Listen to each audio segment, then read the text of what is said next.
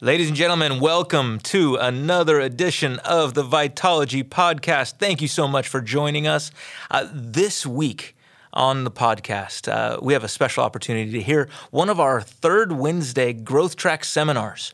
Uh, we're doing this uh, every third Wednesday of the month, and, and we're really going to try to bring these to you on the podcast as well, because this is where we bring in uh, speakers or some of our pastors do trainings that are uh, that are specific to different areas. This one is dealing with loving the LGBT community. It's something we as a church we really want to do. We want to learn how to do better, and so that's what this uh, this podcast is all about uh, today. And so I'm going to turn it over. You're actually going to hear my hear me introducing our speaker next. So thanks so much for joining. We'll be back. Uh, Pastor Ryan and I will be back answering questions uh, in a couple weeks. We will not be here the day before Thanksgiving. So enjoy your Thanksgiving holidays. God bless everybody. Here you go. Um, is the author of, of three books uh, one called Messy Grace, um, another one called God of Tomorrow, and uh, another one called Messy Truth that has uh, just recently come out. Uh, he is uh, did his studies at Talbot School of Theology. Okay, we, have we've, we've heard of that one around here. Um, he got his doctorate at, uh, at Dallas Theological Seminary.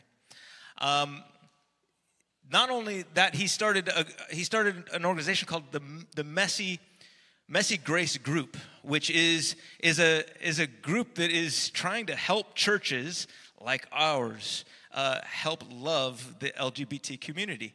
And so uh, he has been all around all around the world speaking about this, all around the country, um, sharing with schools and churches uh, all over the place, uh, teaching them how to do this well. And so, um, not only that, but he's an avid Star Wars fan, avid Marvel fan, but most importantly, he has a he has a wonderful family, a wife and two kids, and uh, he, you're going to get to hear a little bit of his story, um, hopefully quite a lot of his story. And so, I'd love it if you put your hands together for Caleb Kaltenbach. Come on up, Caleb.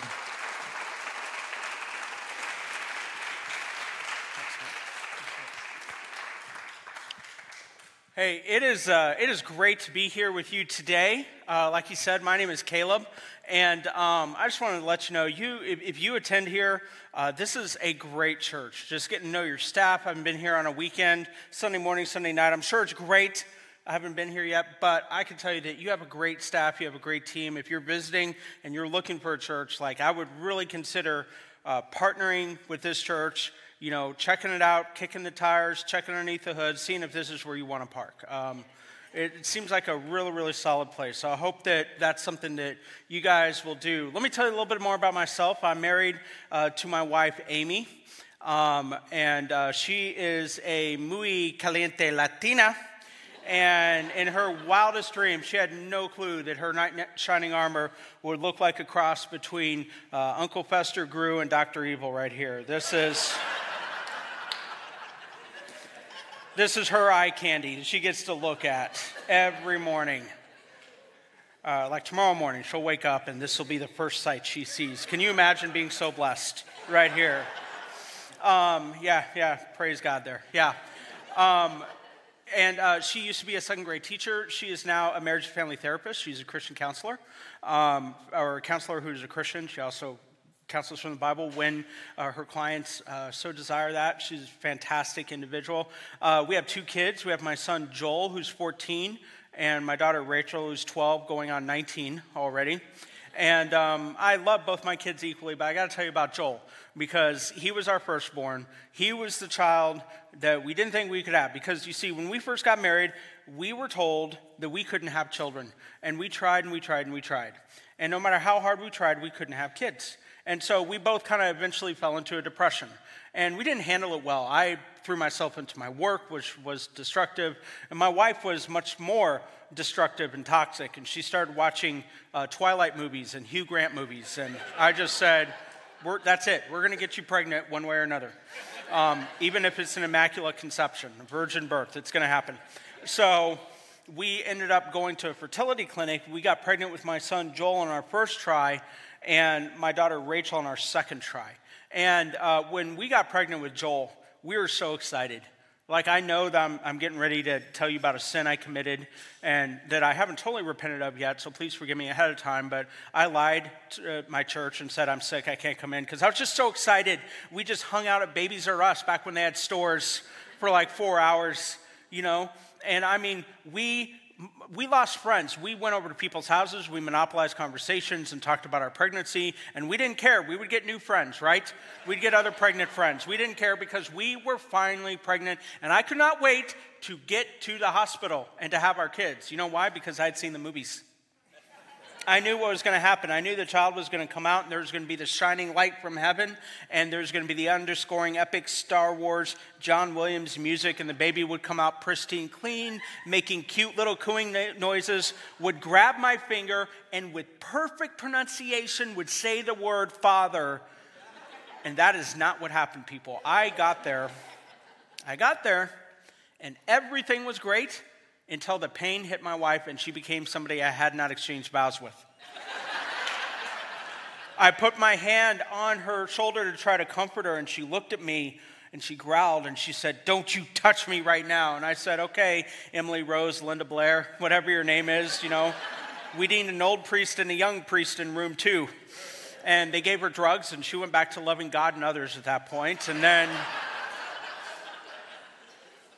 And then, when it was time for my son to come into the world, the doctor comes in and puts down a plastic mat all over the floor, and uh, puts, they come out in what looks like hazmat outfits and welding masks. And I'm like, is something getting ready to explode? Like, I'm the only one that is not covered. And literally, when my son came into the world, my expression went from this to, oh. It's like, you got to put him back in. He needs to cook some more. He's not ready he came out and he was a color that Crayola had never invented a crayon for, okay? I mean, he had gunk on him I had never seen. He like was did not make cute cooing baby noises. He made noises like a goblin when he came out. And I mean, his neck was weird and and like if you get to know me, I have ADHD, so I don't always have much of a filter. And this day I definitely didn't. They wrapped him in a blanket, they gave him to me, and they said, What do you think? And without even thinking, no filter, I looked at my kid and I said, He looks like a turtle.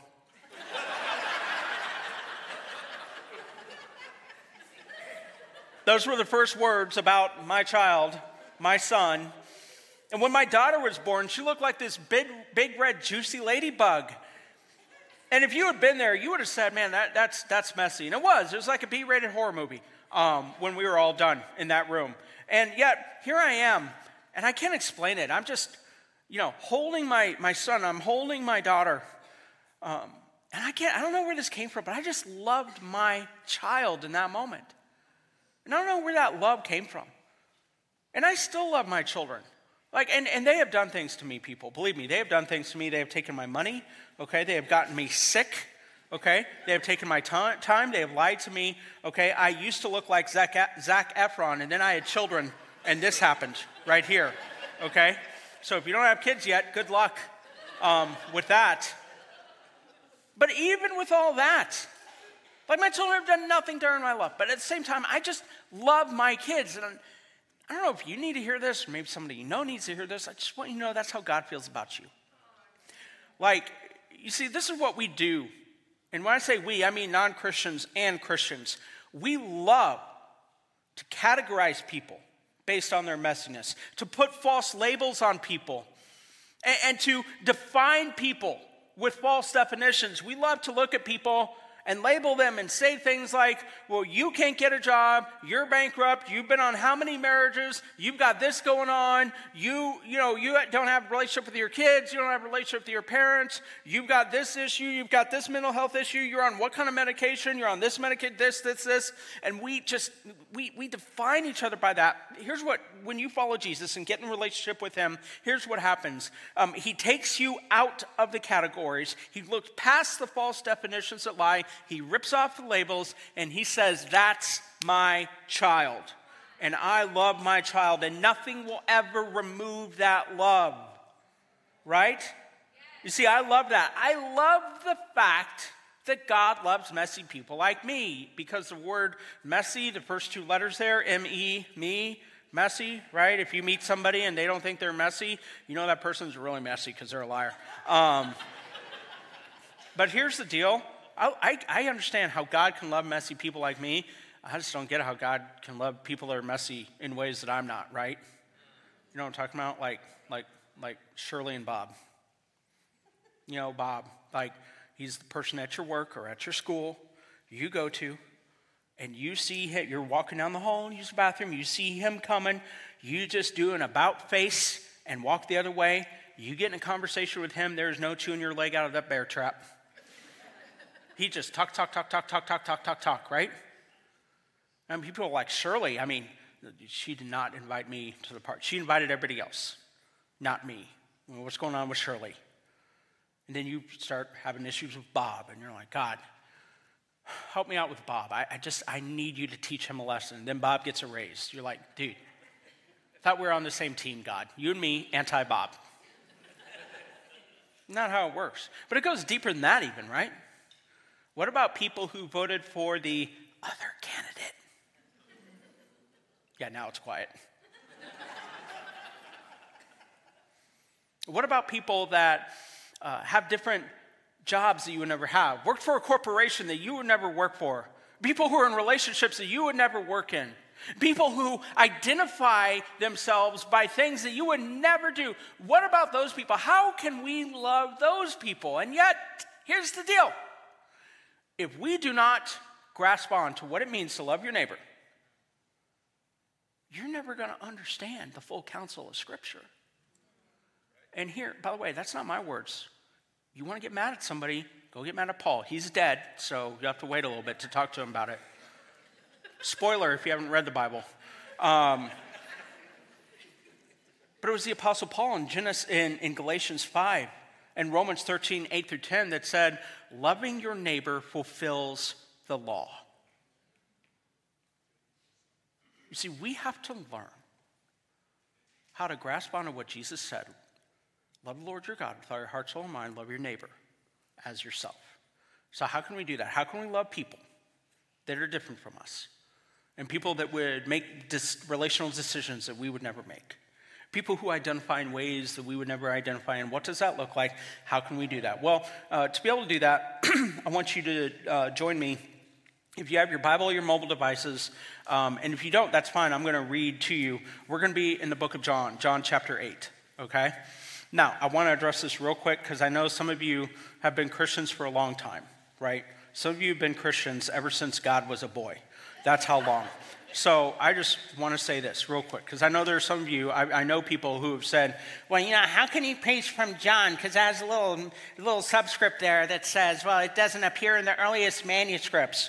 Let me just let you all know, people, okay? I'm a preacher. If it's in this book, it's fair game. Okay? Any other questions? Go and talk to Pastor Josh afterwards. Or call him at 3 in the morning. He loves phone calls at 3 a.m. I'll give you his cell phone number. Just let me know, okay?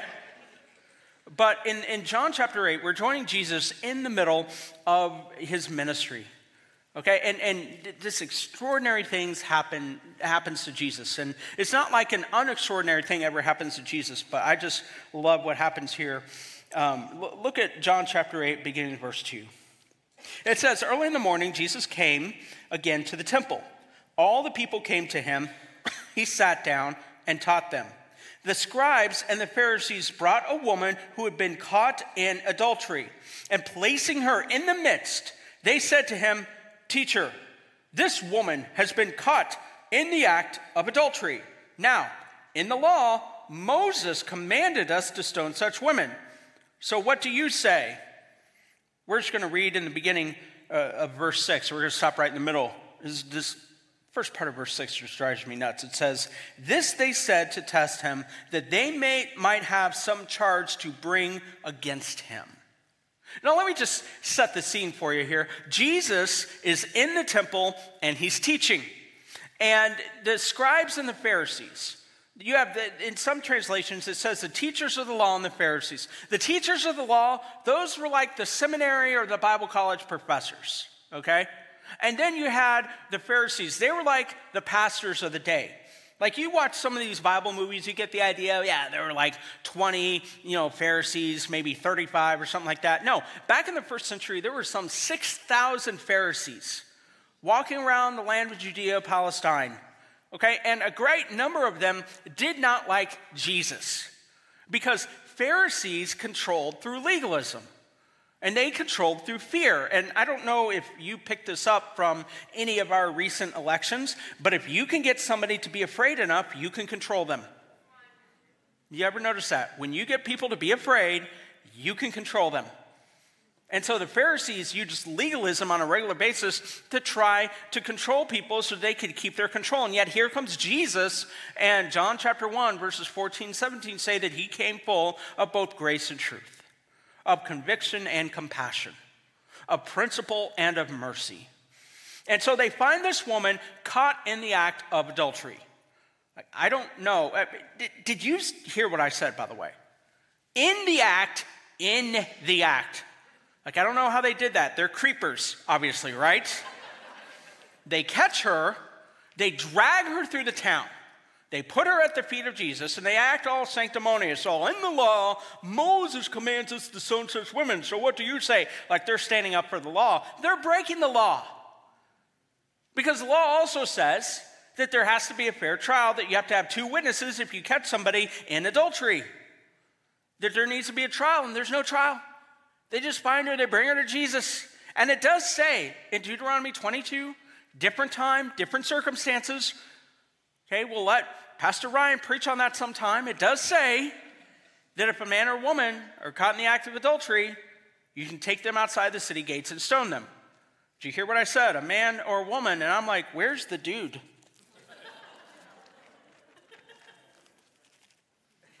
He's not there. Like I checked just, you know, right after worship, just to make sure. He's still not there.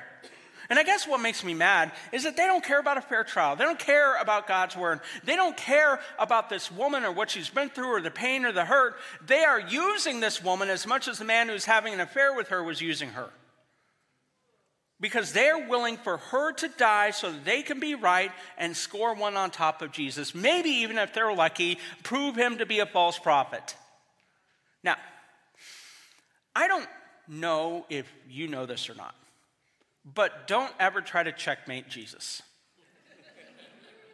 like, it just doesn't go well. And so I remember reading this first time. I was on pins and needles to find out what happened next. I, I, if you haven't read this story in a while, or maybe you've never read it, the next verse is a little awkward. And some of you are like, Caleb, don't call it awkward. It's God's word. Yes, thank you, Sherlock. I know that. It is God's word. I'm not saying it's bad, creepy, strange. I'm saying I bet this is something you wouldn't do. Take a look. Look at the rest of verse 6 here. Tell me if you would do this. Jesus bent down and wrote on the, with his finger on the ground. That's an awkward thing to do. Really? You don't think so? When was the last, that's because you guys have read this too many times. When was the last time you were in an argument and you just said, hold on, Let me tell you something, husbands. I tried it with my wife, Amy, last week. I do not recommend it. We were bending, like we were arguing. I bent down, started writing ground. She said, "What are you doing?" I said, "I'm acting like Jesus." I figured one of us should.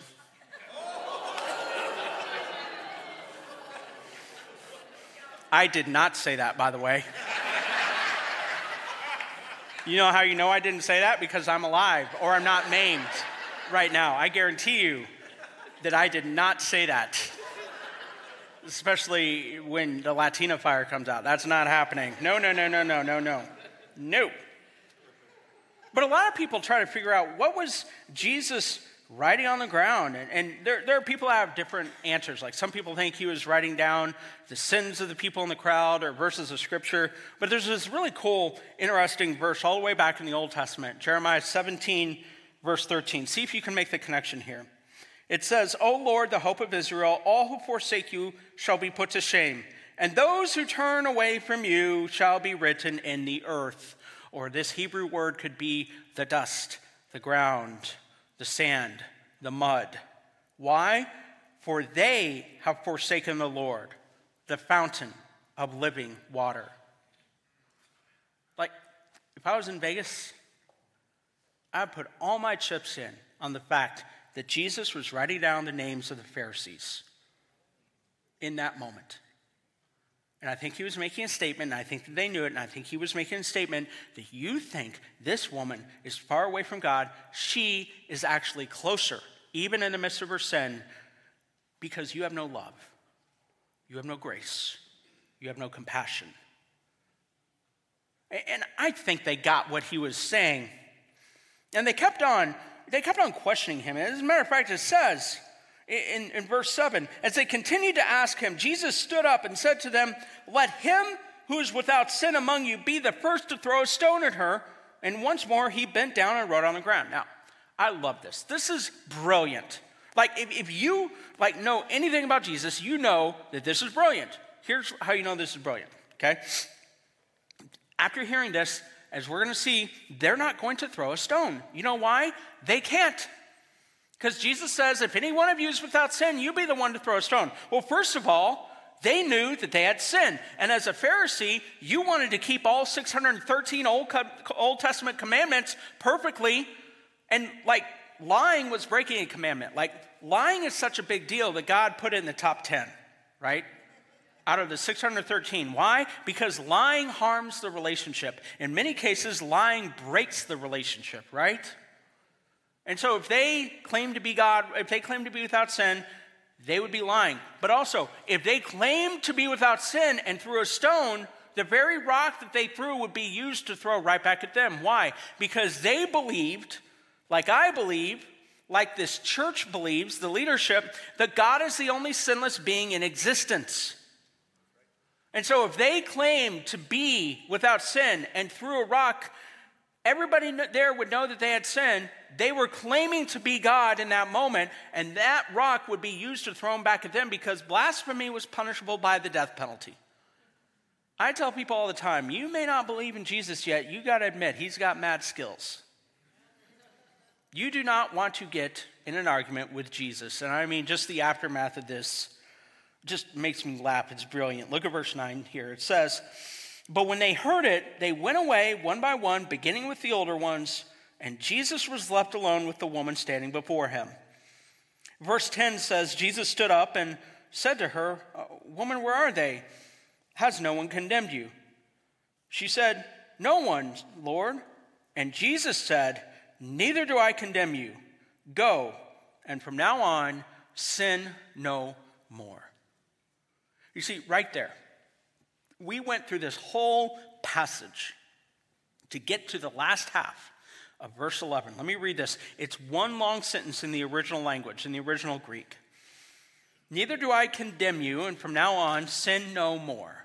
You see, right here, you have Jesus showing her love and giving her the truth. And as I just quoted earlier in the sermon, uh, John chapter 1, verses 17, 14 through 17 say that Jesus Christ came full of both grace and truth at the same time. Now, I don't know about you, but I think that's brilliant. I also think that's difficult because here's what I know about you. And I know this about you because you are a Homo sapien. If you don't know what that means, that means human being, okay? Just go back, read your science textbook, you'll see. It's a. Never mind, forget it. We're going to move past that, okay? if you're not a Homo sapien, I would love to talk to you afterwards. I have questions. Pretty sure we do too. We might want to interview you on stage. It'd be fun for everyone. But here's what I know about you that you lean towards one or the other. There are some of you, you're all about the grace. Others of you, you're all about the truth. Let me put, say this another way. Some of you are all about like mercy and adoration. Some of you are all about the rules. Some of you are like my kids when they play Monopoly. The rules, they don't matter. You just do whatever you want until you start losing. Then you have to say the rules. And you invent new ones that nobody even knew were real. You try to get daddy to go on Wikipedia to see if they're really there. No. Some of you are like my wife. Right before the game, you're like, she says, let's all read through the rule book together. That's fun. Rules control the fun. Rules make fun more fun. And then by the end, I'm like, wow, I've had so much fun, I may have to sit out the game. Um, just reading through the rule book was just so exhilarating. I mean, maybe Maybe I can go look at a block of cheese right now. That would be a great follow up to what just happened and took place in this moment. And I'm going to make a statement here, and I'm not going to try to insult you personally. I'm, I'm, throwing all of us under the bus, so I'm insulting all of us at once, even myself. That if you're either all about the grace or all about the truth, you might be saved, you might be a Christian, see you in heaven. Do me a favor though, never call yourself a mature Christian because you're not. You're weak. You're unchristlike. Weak people take sides between grace and truth. Christlike people act like Jesus and they come with both grace and truth at the same time. So here's the deal if you're just all about the grace for no truth, it's like holding a rubber band by one side. Do you ever see somebody just hold a rubber band by one side? Yeah, no. You know why? Because it's ridiculous. There's no purpose. You would slap the person to try to bring them back to reality. That's what it's like when somebody's all about the grace and all about love, love, love, grace, grace, mercy, mercy. No, mercy, don't say bad. Bad. The same thing with people who are all about the truth but no grace. You know these people, right? Yeah, you know these people. Do not look at the person next to you, but you know these people. These are the people that know the Bible really well. They want you to know that they know the Bible really well. Know anybody like that? You're like, you're like in a study with them. You're like, yeah, I think that, you know, Paul said this in Philippians. No, that's Colossians.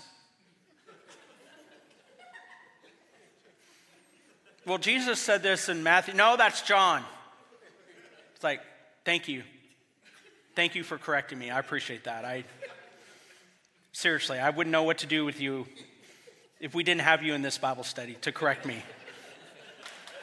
Personally, I never knew how much I loved to be corrected until I got married.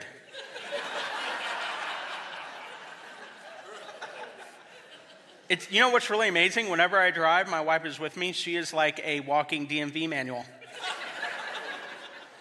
She's like, You know, you're going five miles over the speed limit? I'm like, Yep, I know that. You know, you're still going five miles over the speed limit? Like, well, it's about to be seven.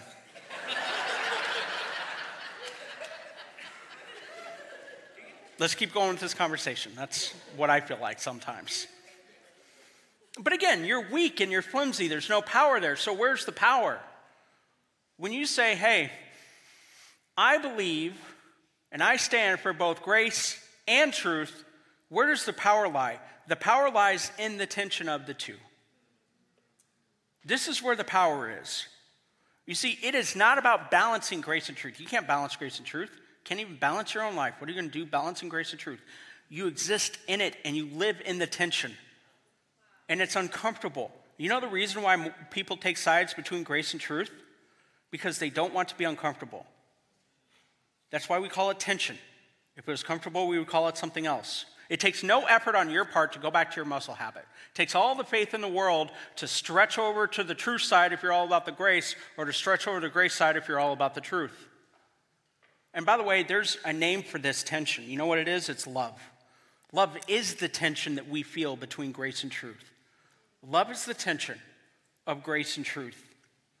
And you feel this tension. You're like, Jesus says this but I'm struggling with this, and Paul says this, but my family member has made this decision, you know, and, and Peter and, and, and John both say this over here, but my friend is going to do this over here, and you feel this tension, and you can't run away from it because when you run away from and when you take sides with the tension of grace and truth, you are running away from love. You're being unloving.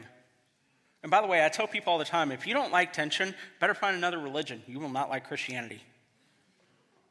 Like, you don't believe me? Here, let's do the rubber band test.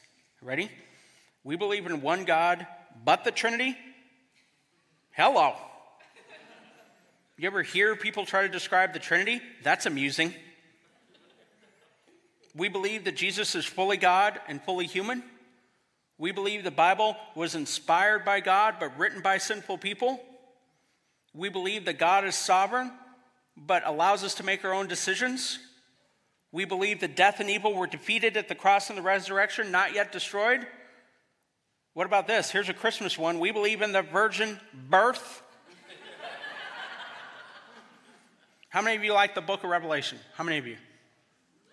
Okay, probably more than, I don't know why you're embarrassed to raise your hand. It's my favorite book, but that's fine. If you don't want to raise your hand, I know some of you are not participating. Maybe you're an introvert. Who knows? Um, Here's one from Revelation the wrath of the Lamb. When was the last time you saw a wrathful lamb? that would probably be terrifying, actually, wouldn't it? If you saw a wrathful lamb, right? So, here, why is it that we have such a hard time with grace and truth, but not with, like, Jesus being fully God and fully human? Or God being sovereign and allowing us to have free will?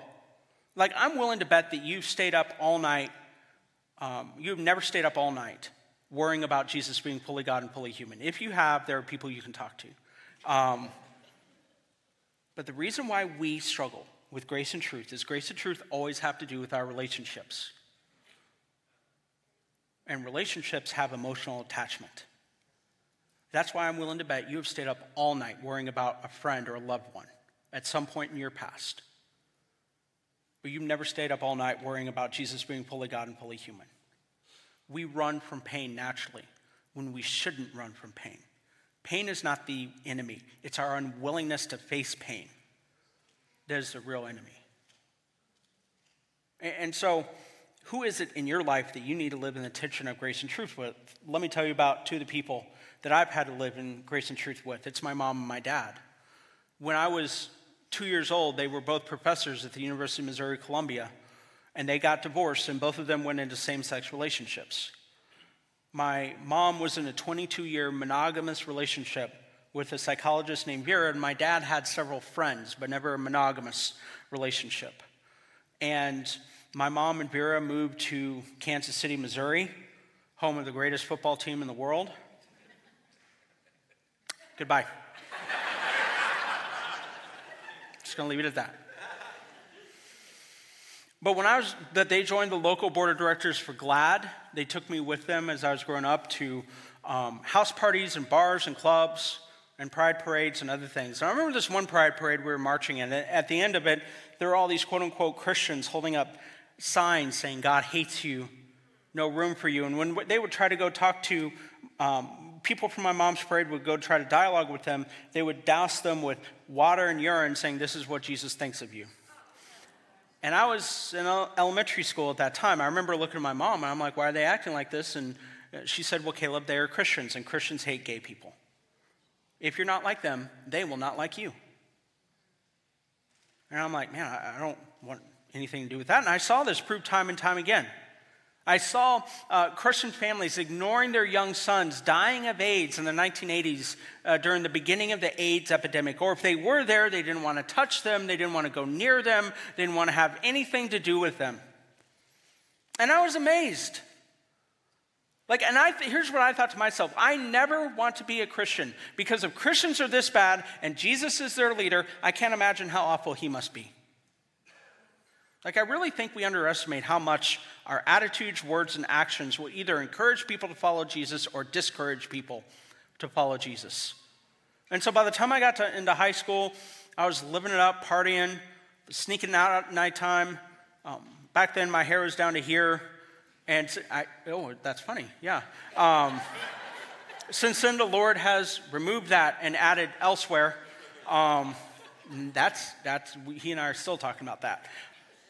But when I was 16, I got invited by a Christian in my high school, high school Christian, uh, person in my, a young guy who was in high school who was also a Christian invited me to his house. He was having a Bible study for other high schoolers there.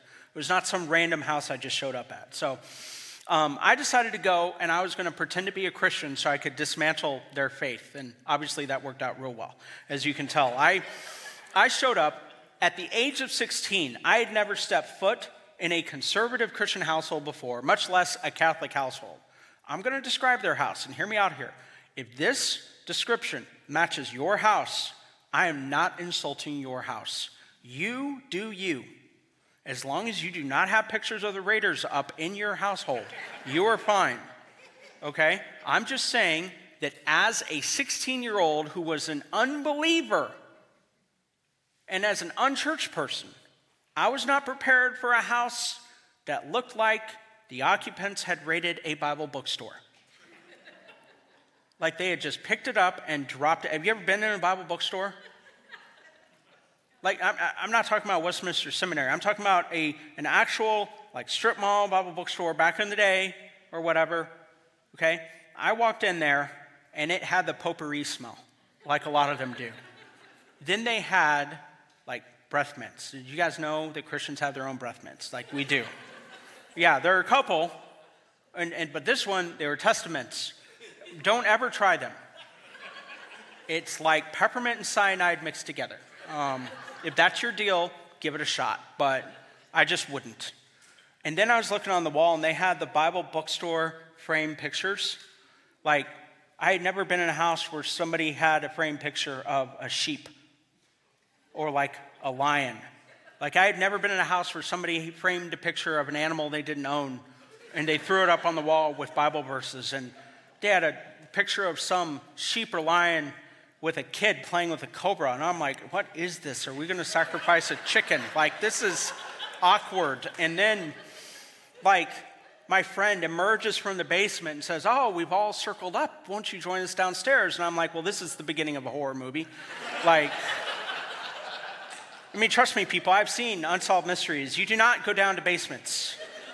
Like, there's a tornado coming and somebody says, Come over to my basement. No, I'm going to let the tornado take me. I will not go to your basement. But I went down there and everybody was reading 1 Corinthians.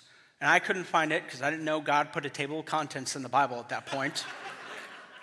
and so I read a verse from First Chronicles thinking, Who reads the Bible? They won't know. They get to me, I read a verse about some dude getting impaled. Um,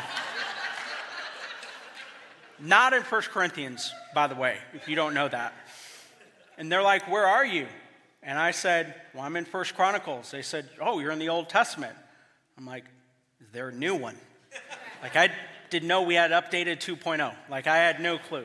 Here's what I thought I thought the Bible was a bunch of dusty old boring books written by a bunch of Middle Eastern people that have been dead for like 2,000 years or more. That, that's what I thought about the Bible. But the more that I read it, the more that I realized that Jesus had very, very deep theological convictions, very real relationships with people, um, uh, very real relationships with his disciples, and also he had expectations for how his followers would live their lives, pursue holiness, and treat others. But he also had relationships with people who are nothing like him.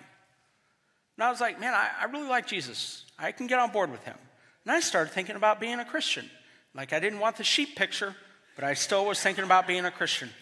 And so I kept on studying, and I knew that I would have to come to terms with what the Bible had to say about sexuality, relationships, marriage, so on and so forth. And I came to two conclusions that I still hold today. And I want you to remember the tension of grace and truth here. Okay? Here's the first conclusion that I still hold today that I believe that God designed sexual intimacy and sexual affection to be expressed in a marriage between one man and one woman. I believe that. I believe that then. I believe that now. If there's anybody that has tried to disprove that, it is the guy with three gay parents. And I've tried time and time again.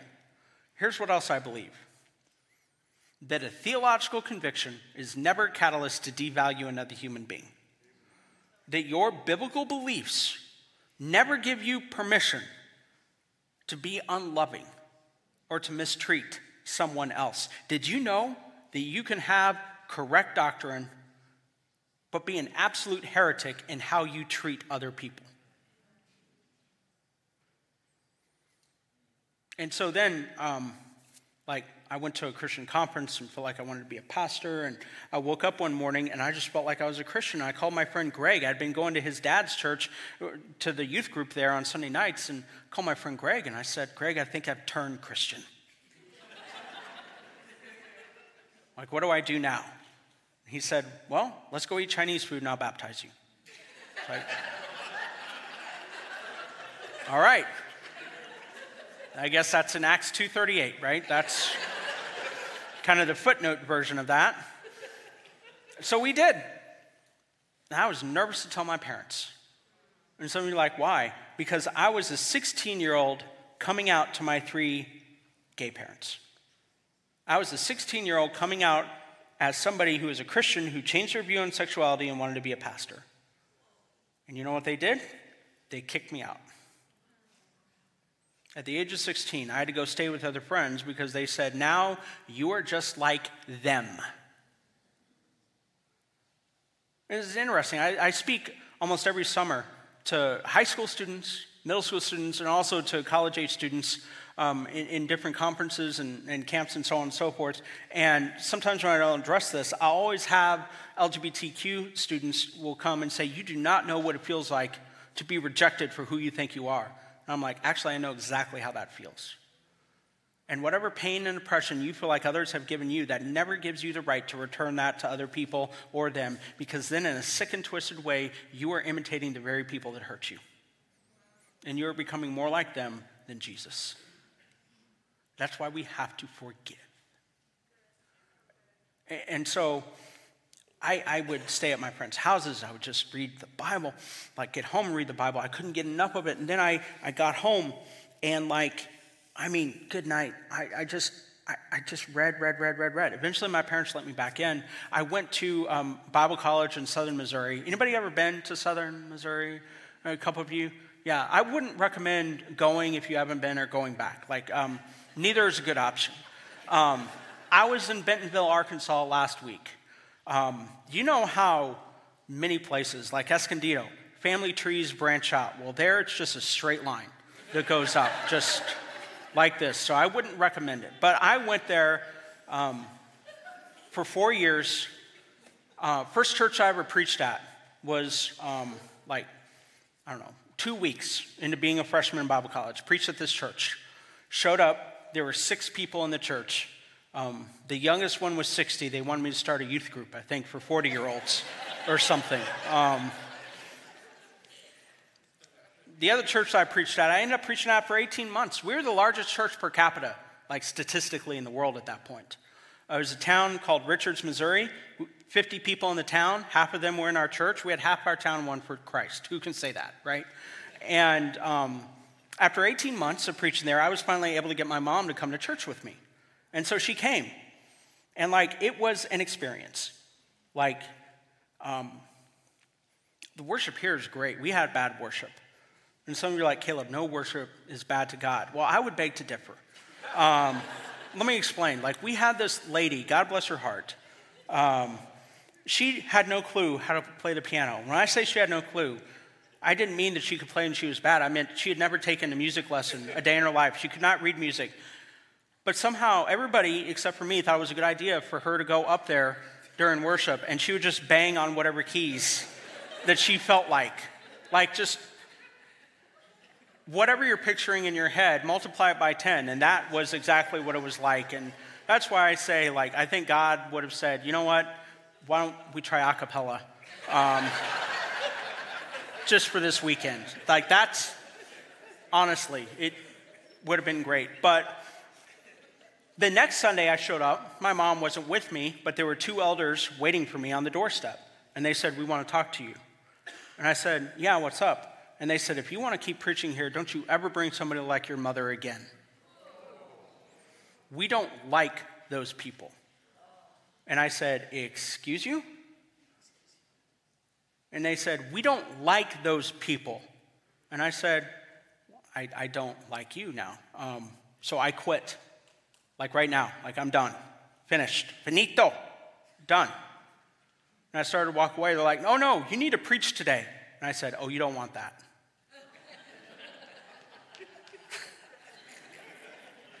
Out of all things, you do not want me to preach today. No, we need you to preach. I said, You don't want me to. We need a sermon. Oh, you're going to get one. So I, you know, took my sermon I had written. It was on fasting. Who cares about that? Ripped it up, you know. There was a song in the 90s by Bon Jovi called Blaze of Glory that if you're going to go out, you're going to go out in a blaze of people are going to remember and so I got up there and I just preached like the only charismatic sermon I've ever preached. I'm like, Holy Spirit's going to lead me. I just got up there and I preached on grace and truth and mercy and principle and compassion and conviction. I walked out of there and I said, God, if you ever allow me to be on staff at a church, I want to be in a church that is filled with messy, broken people, with people that are questioning their sexuality, people who are in different relationships, people who are homeless, people who think they have it all together, but they're really Pharisees, people who have mental health issues, people who have health, physical health issues. I want people that are bankrupt, people that have all the money in the world, people who have some money. I want people who have broken relationships with their parents and parents who have broken relationships with their families, and so on and so forth, because that's what the church is. The church is a messy, beautiful mosaic that God unites together to glorify Himself. That is what the church is.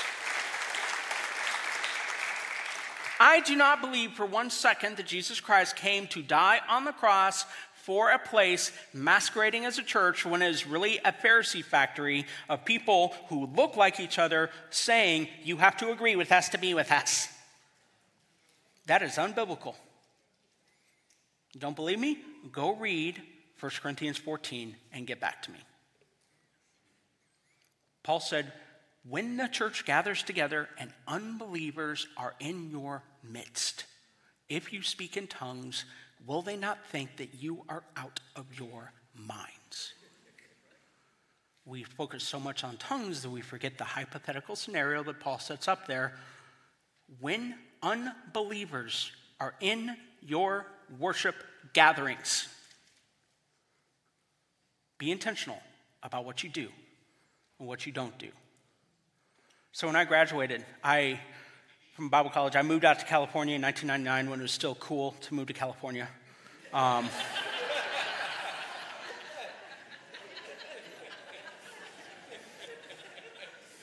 just saying, too soon. Not all of us have been able to escape yet, but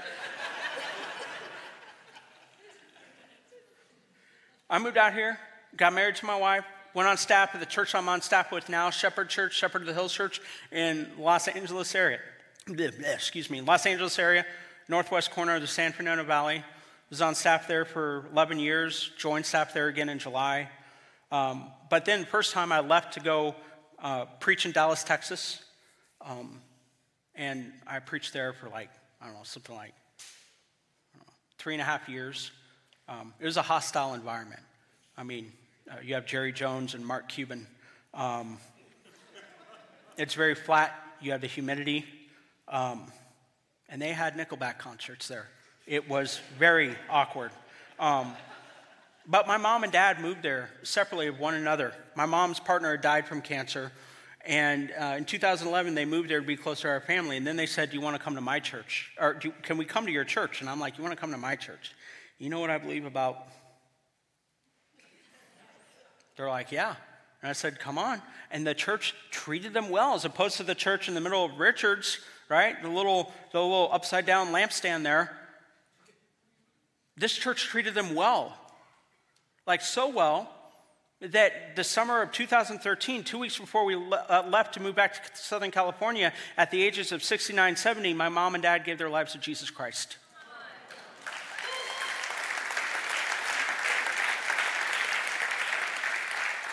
And a lot of people are like, how is that, how is that possible? And I asked my parents, what did it?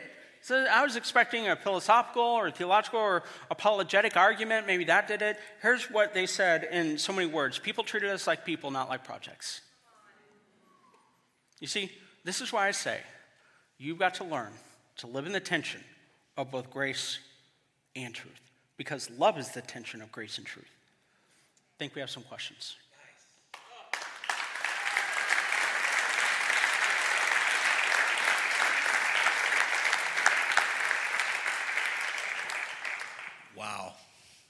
What a, uh, what a great illustration.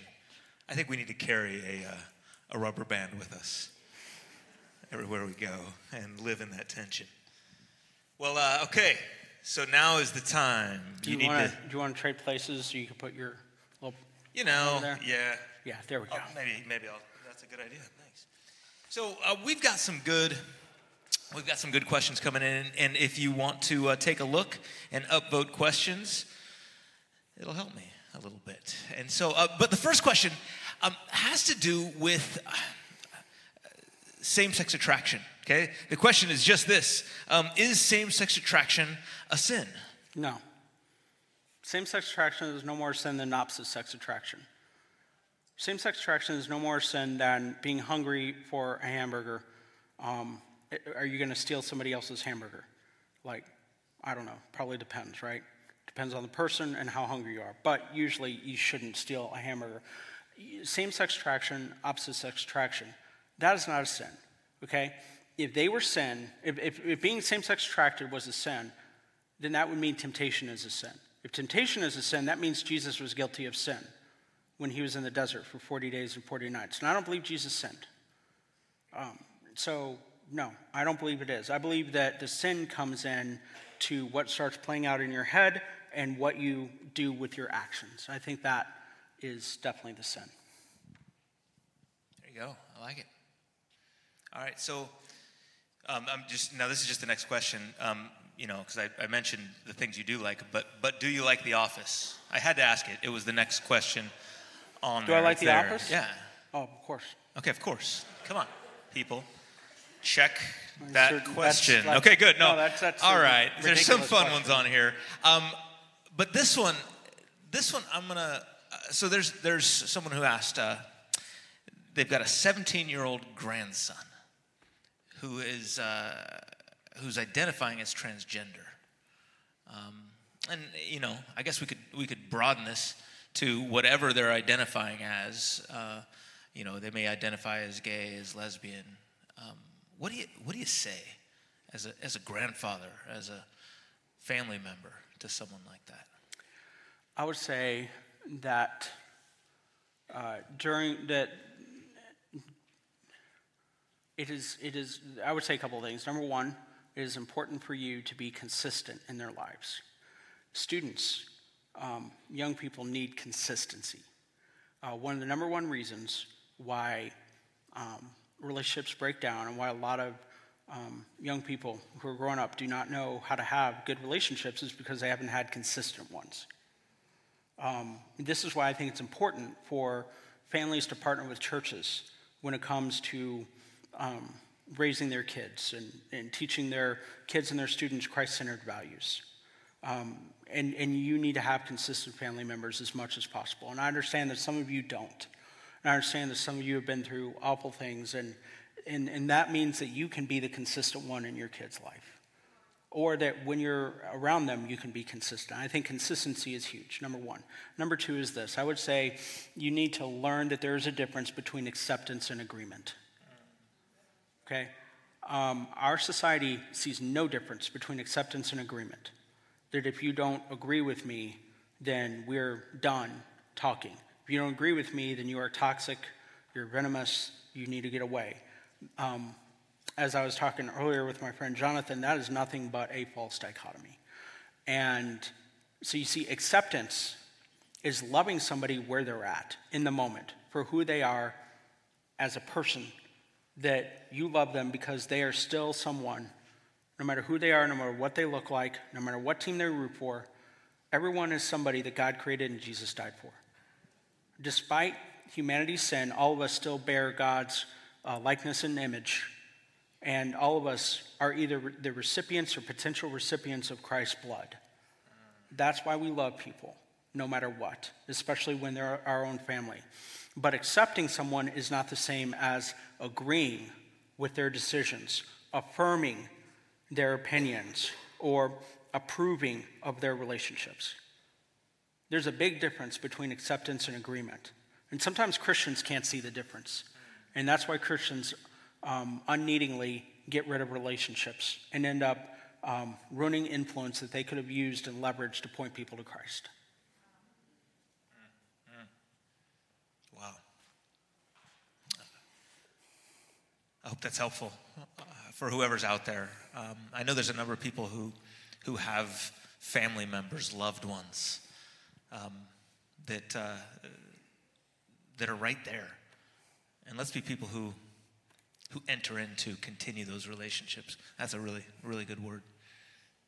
Now, we hear words like uh, uh, people, people say things that um, sounds strange to some, but a word like a, like gay Christian.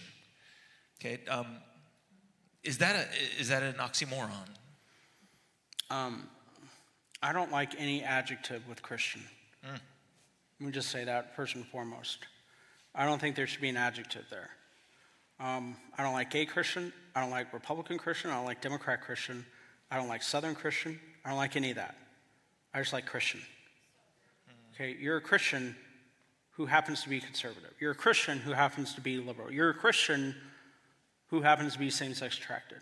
I think we need to get away from this whole, like, there are people who say, well, I'm a reformed Christian. Well, what does that mean? I like, I know what that means, but come on, people.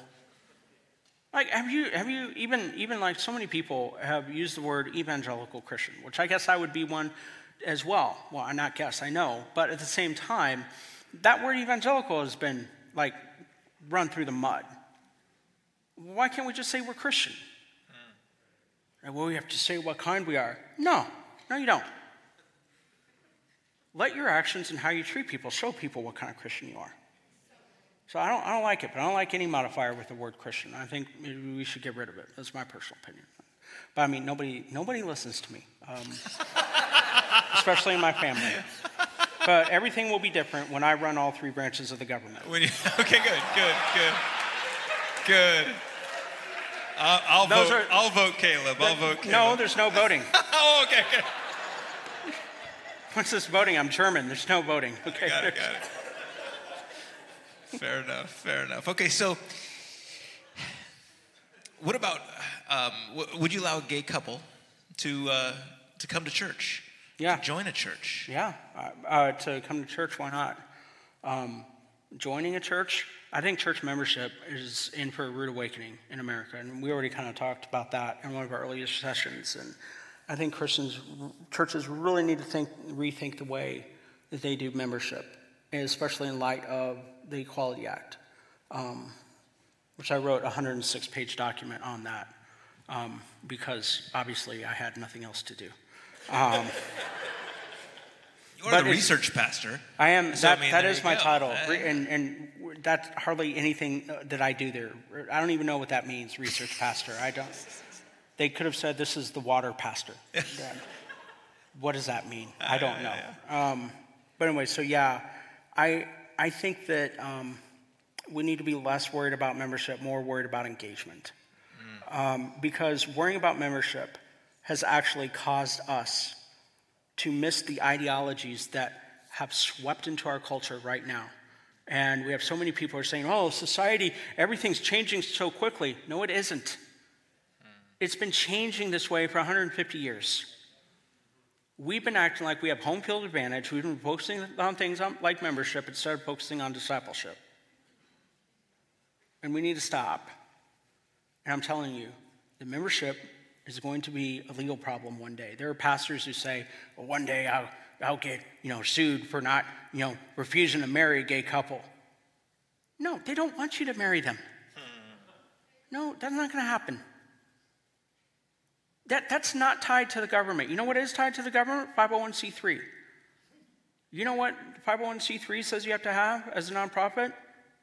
Boards and membership. You know what is low hanging fruit? Membership.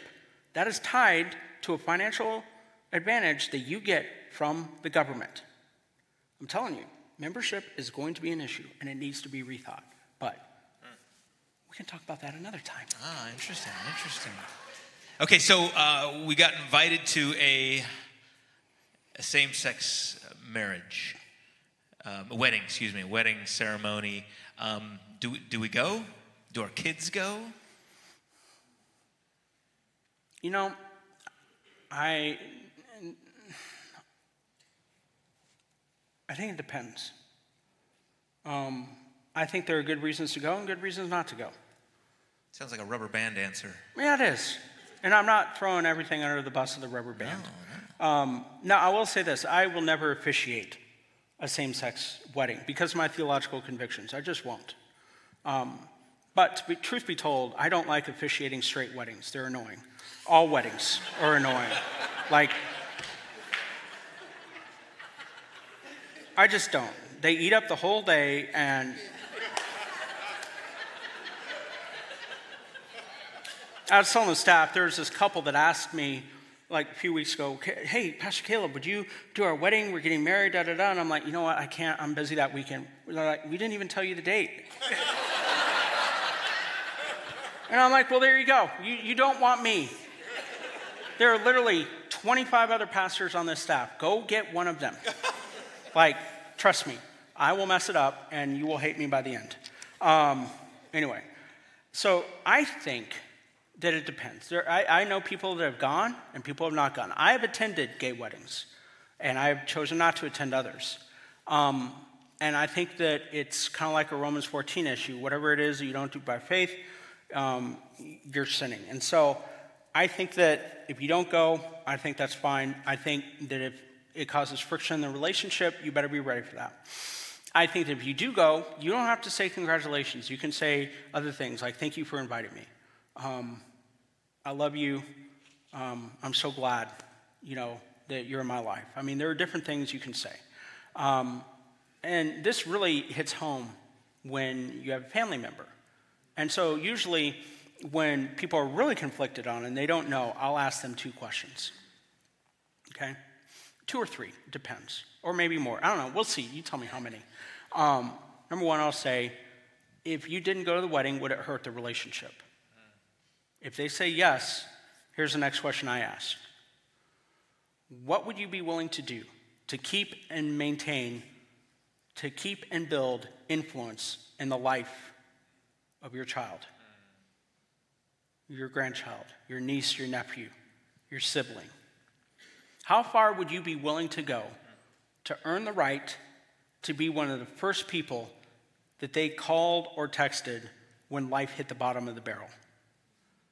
Let me tell you something. My kids, and I kid you not, not even joking, I will charge the gates of hell with this work on if as my children short of sinning, short of denying what I believe, short of denying my character, compromising it, short of um, denying Jesus, I will do whatever I can to keep and build influence with them so that they feel like they can call or text me because life will happen. Um, and that's really what it comes down to, I think. Like, do you have influence? Because when you have influence with somebody, your words carry weight. And when your words carry weight, people listen to you. And I will be willing to do whatever I can. And you know what? That means I will be judged, even by some of you. Ask me if I care. I don't. It's another perk of having ADHD. We don't care. I really don't. So, for me, I know he knows my heart. That's good enough for me. I have an audience of one. Mm. Now, someone did ask uh, about a a, a son or daughter, child, um, who, as they say, is in the LGBT community, um, and it sounds like they want they want that influence that you're talking about, um, because they're saying, you know, do you support or not support? Um, what does that look like? How do I show love? Uh, you know, but but but not support is that you know how, how do you go about maintaining? Well, here's the thing. Yeah, here's the thing. If your kid relates or identifies as LGBTQ, which usually in a question like this, it means that they are looking for a relationship, probably, or they're in one.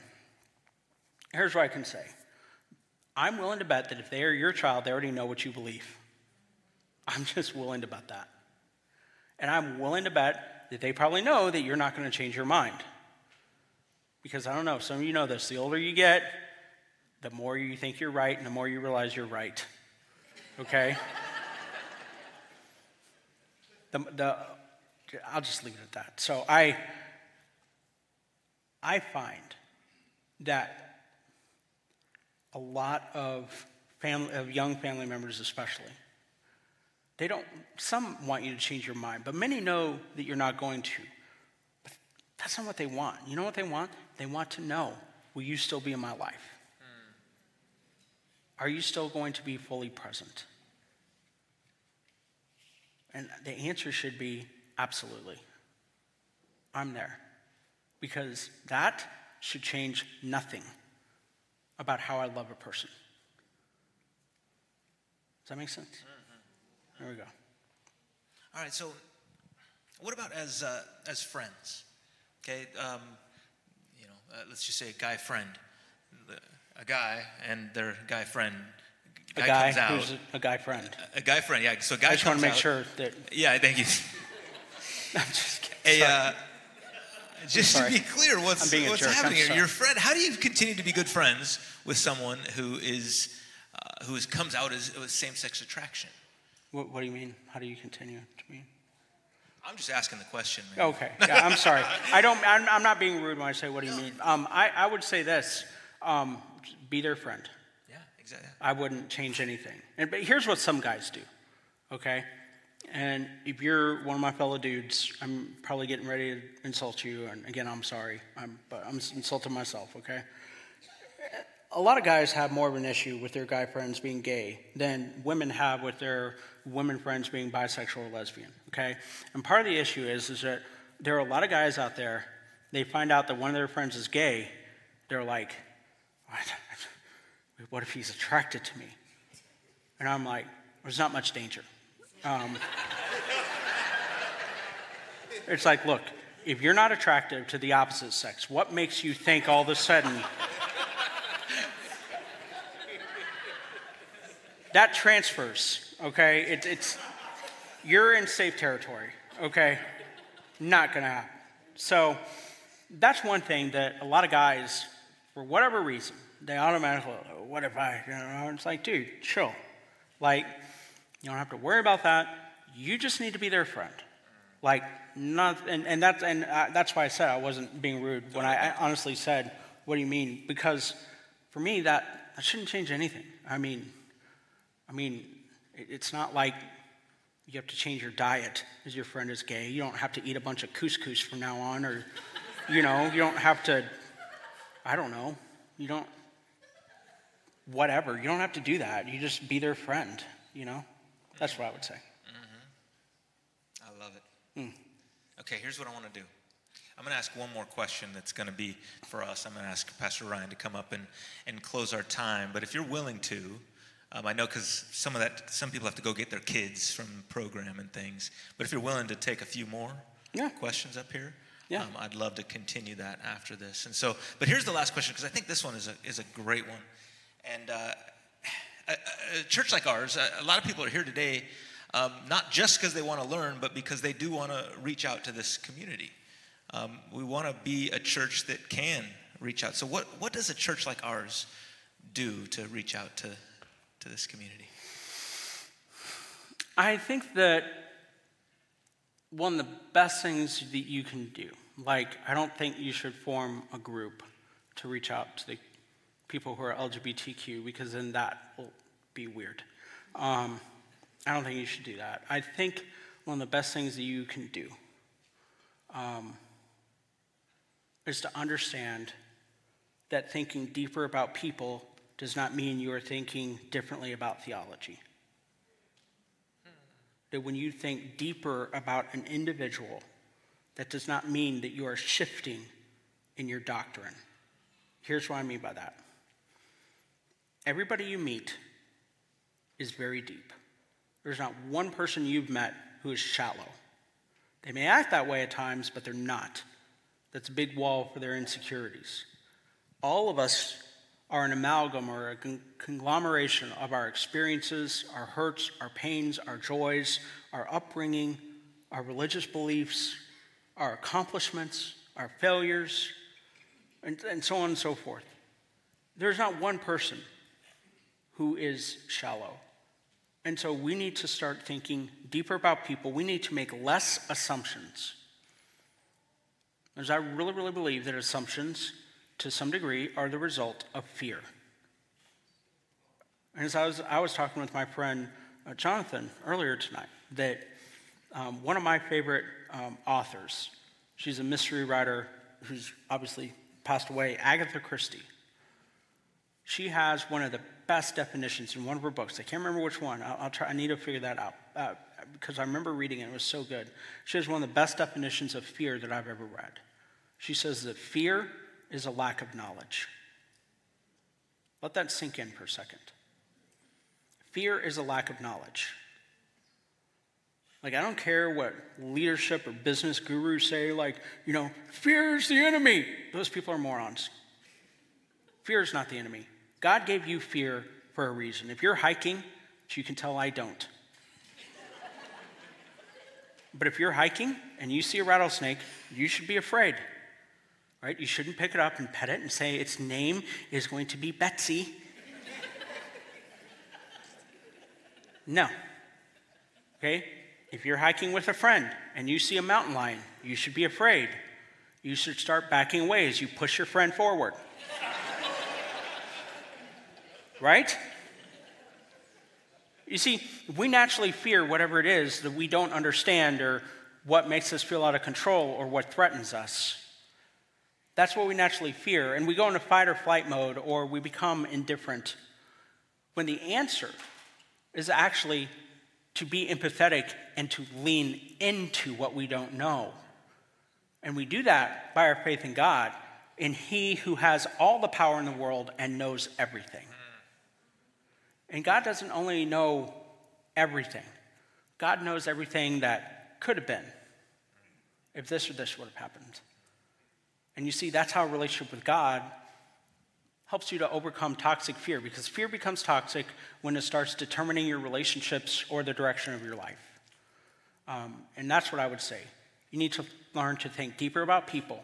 And thinking deeper about people does not mean you are thinking differently about your theology.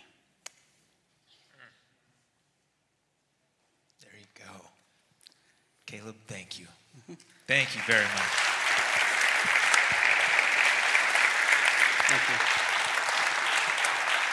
Uh, Caleb, thank you so much. Really appreciate you being with us tonight. Uh, Josh, you said he's going to stick around and answer some more questions. All right, let me pray for us, and then um, I'll release you, especially if you're a parent with a, a child who's in our Wednesday night programming. Lord, thanks so much for this evening. God, thank you for the invitation that you've given us to live in the tension of grace and truth, the, the, that place of love. And Lord, um, for the encouragement and for just the way you've worked through Caleb's life and through his story, we're so grateful. We lift him up to you. Would you continue to give him favor and, Lord, put people in his path like us uh, who need to hear the message you've given him? Lord, we're grateful. It's in Jesus' name we pray. Amen. All right. Amen. Thank you so much. Let's, Caleb, thank you. What's that? Let's if we can, we're going to stick around. So if you need to, if you need to run, you can. Um, by the way, let me just say th- thank you to all the online people joining us. A number of people have, are, are, watching online or or joining us later. Um, and so if you can stick around, um, I, I, know there's a few more, quite a few more questions. I'm just going to say, don't give me any more questions. Okay, I've got enough. Um, I would love you to upvote. You can still upvote, but just don't add anymore, okay? We're not going to get to all these as it is. Um, but, uh, all right, so um, here's, there's a whole area of questions here about um, uh, what does it mean, what does it mean to be gay affirming? That means when you support same-sex relationships and um, same-sex marriages, and you, for many people, that means that they believe that the Bible affirmed same sex marriages or okay. same sex relationships. Okay. Will you explain? There's also lingo in the Christian world about side A and side B. I always get confused on that one. So, um, side A, if I'm remembering correctly, are people who are, are, are um, LGBTQ individuals who are affirming of um, same sex relationships, and side B are LGBTQ people who believe that uh, sex and marriage is between one man and one woman. Okay, okay. So um, this is a question uh, specifically for somebody who is, as they say, a side B Christian. So somebody who is uh, believes that that marriage is between a, a man and a woman. Um, and yet, that's a per- this is a person that struggles with same-sex attraction. Should they be open with their church and community about that struggle? Not necessarily. Not everybody deserves to hear your story. Hmm. Like, there, there are a great number of people that will not understand what you've been through. And I'm not telling you to not be authentic, I'm telling you to be very intentional about who you tell and don't tell. Um, and you're not sinning if you don't tell your church. Why would you be sinning? You're not. You know how many things I haven't told my church? you, are not. You're not sinning. Like, I, I would not share that unless it's something you feel like God wants you to do. Now, you will meet some church staff you can share that with, and you trust them. Um, but not everybody deserves to hear your story. It's not a sin not to share your story. Um, you need to be very, very intentional. Or hear me out on this. Anytime you put your neck out on the line, somebody will gladly try to chop it off. Mm. Like, you know, even with what I do, and I kid you not, I receive about four death threats a year. Like, literally. One was mailed to the church that, you know, I used to preach at, Discovery, last year, or two years ago. They said they're going to come and kill me. Hmm. And is it? So I let the pastor know who's there now. I said, Well, hey, they're going to think you're me, so thank you in advance. But, um, taking one for the team. But, so you're, so people are always, and, and believe me, the, the, the comments I get from people saying you're too conservative or you're too liberal or blah, blah, blah, um, you just, I know this sounds weird. When you do get criticism, you just, you gotta learn to not care. Um, you gotta have thick skin like a rhino and a big heart, you know? And um, I, wouldn't, I wouldn't tell a whole bunch of people unless you really feel like God wants you to. And I'm not, and that sounds like I'm shaming you or saying you should hide. No, I'm saying you should be intentional. Not everybody will understand. And you will not have the platform to tell everybody in the way that you want to. There you go. Go. Okay, now, for the same person who's holds on to what you're saying about the truth of, of, uh, of, of what the scriptures say, um, is the only option celibacy?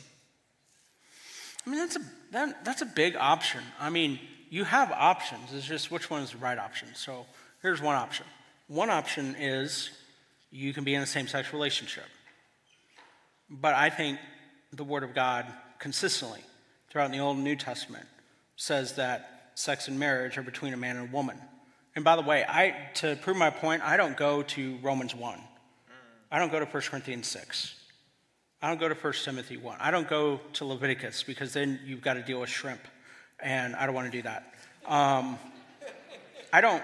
I don't go to any of those. Now, I do I believe those are the Word of God? Absolutely, I believe they're true. I don't go to any of those. You know where I go? Um, like N.T. Wright, when he makes this argument, he goes to Genesis 2 24. But I don't start there. I start with either Matthew 19 or Mark 10 because I think we got to start with the words of Jesus. I've met plenty of people that don't like the Bible, that don't like Paul, that don't like the church. I've never met one person that doesn't like Jesus. And so I start with what Jesus had to say about marriage when he was asked about divorce. And he quotes Genesis 126 or 127 and Genesis 224, and I use that as a springboard. And so, I mean, that's where I go. Um, and so Jesus had a very, very strong sexual ethic and very much believed that marriage is between a man and a woman. Um, so I don't think you want that option. Another option is you can, if you're same sex attracted, you can marry somebody of the opposite sex. I do not recommend that usually. I just don't. Those relationships explode. Now, there are some um, couples I know that are in what we call mixed orientation marriages, where somebody who is same-sex attracted will develop, you know, has a deep emotional bond with somebody um, of the opposite sex, and that turns into um, uh, attractional feelings. Um, there's, I think her name is Laurie Krieg. Um, she's an author, and she writes about being in a mixed orientation marriage, a Christian author, and it's it's a fantastic book. Um, but I don't recommend that unless that really happens, because some people just do that and they don't realize how it's going to hurt them and others. Um, then the third option, really, there are just three options, is to be uh, celibate. And I have a real big problem with how the church handles celibacy. Like, I really do. Um, there are a lot of people who think that celibacy is the same thing as heterosexual singleness, and it's not. Those are two different concepts. Um, when you're heterosexual and single, there's always a chance you might find somebody. When you're same sex attracted and celibate, you're not probably. And so you have churches that recommend celibacy like it's Advil. I'm struggling with this. Celibacy. I'm struggling with celibacy. Like, do you know how that sounds? Here's why a lot of people think that celibacy is so hard because you don't get to have sex. I, I get it, that's hard. I get it. But celibacy, like the reason why a lot of people I know who fear celibacy, it's not because of sex. Like I've tried to explain this to my 14 year old son. Nobody has ever died from a lack of sex. There's not been one documented case. How'd you lose him? He didn't have sex. There's not been one documented case of that happening. There have been plenty of people who have died because of sex. There have not, there's not been one documented case of somebody dying because they didn't. But the biggest reason why people fear celibacy, from what I heard, is because they fear loneliness. And so, I have a pro- uh, and so here are two things on that. Number one, the church needs to become family for that person, specific leaders in the church. And I mean inviting them on family trips and vacations and holidays. I don't think any church leader should ever, ever recommend celibacy if they're not willing to step in that person's life. Never ask somebody to carry a burden you're not willing to help them lift. Because that is rough. Here's the other thing I'd say Part of the reason why we're in this mess is because society just idolizes sex. And to a certain degree, there have been some Christians that have reacted by idolizing marriage. And they have turned marriage into this huge idol. And they, and they act like it is the highest form of intimacy that you could ever have. And that is a. Oh, I thought God was calling there for a second. It's like, did I say something wrong? It's like the cross is making noises. And marriage is not the highest form of intimacy you can have.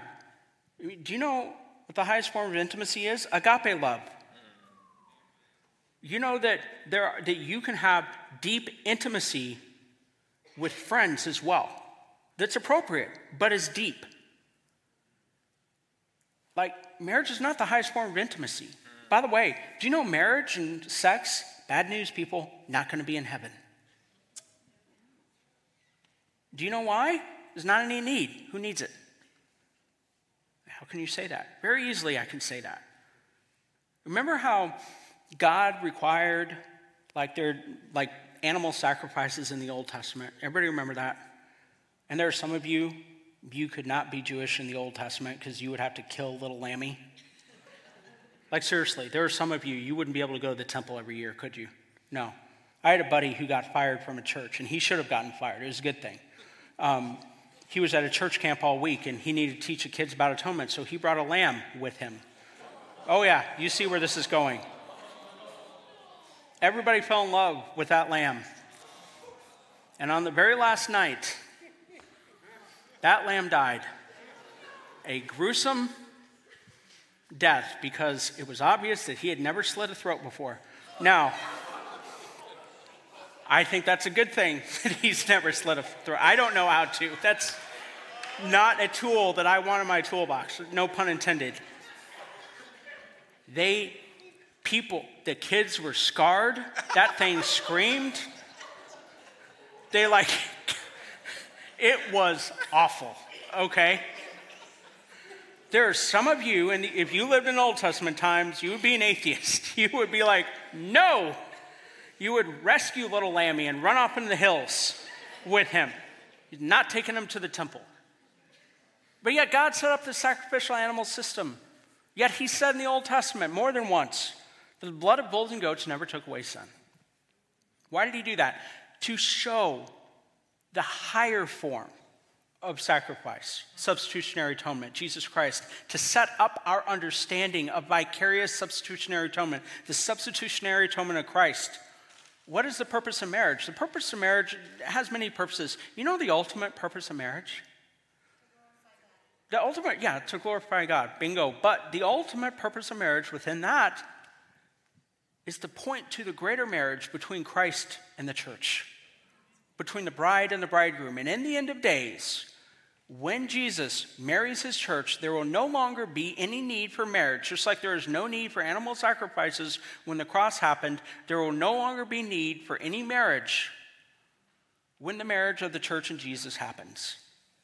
And yet, what do we spend all of our time talking about? Marriage and sex, marriage and sex. They're not even going to be in heaven. Like, do you know how dangerous eros is when you separate it from the other loves like storge, parental love, phileo, friendship love, and agape, godly love. It is so dangerous. So that's what I would say. I don't even remember what the question was. Oh. All right. Well, I just, you know, he just took. I just, told a Hannibal Lecter story about a lamb. Sorry no, about that in advance. He just went from celibacy to the gospel right there, and so I that's there I just got to end there. What a uh, what a great answer, and what a great uh, what great passion. Um, so you guys, let's give it up one more time.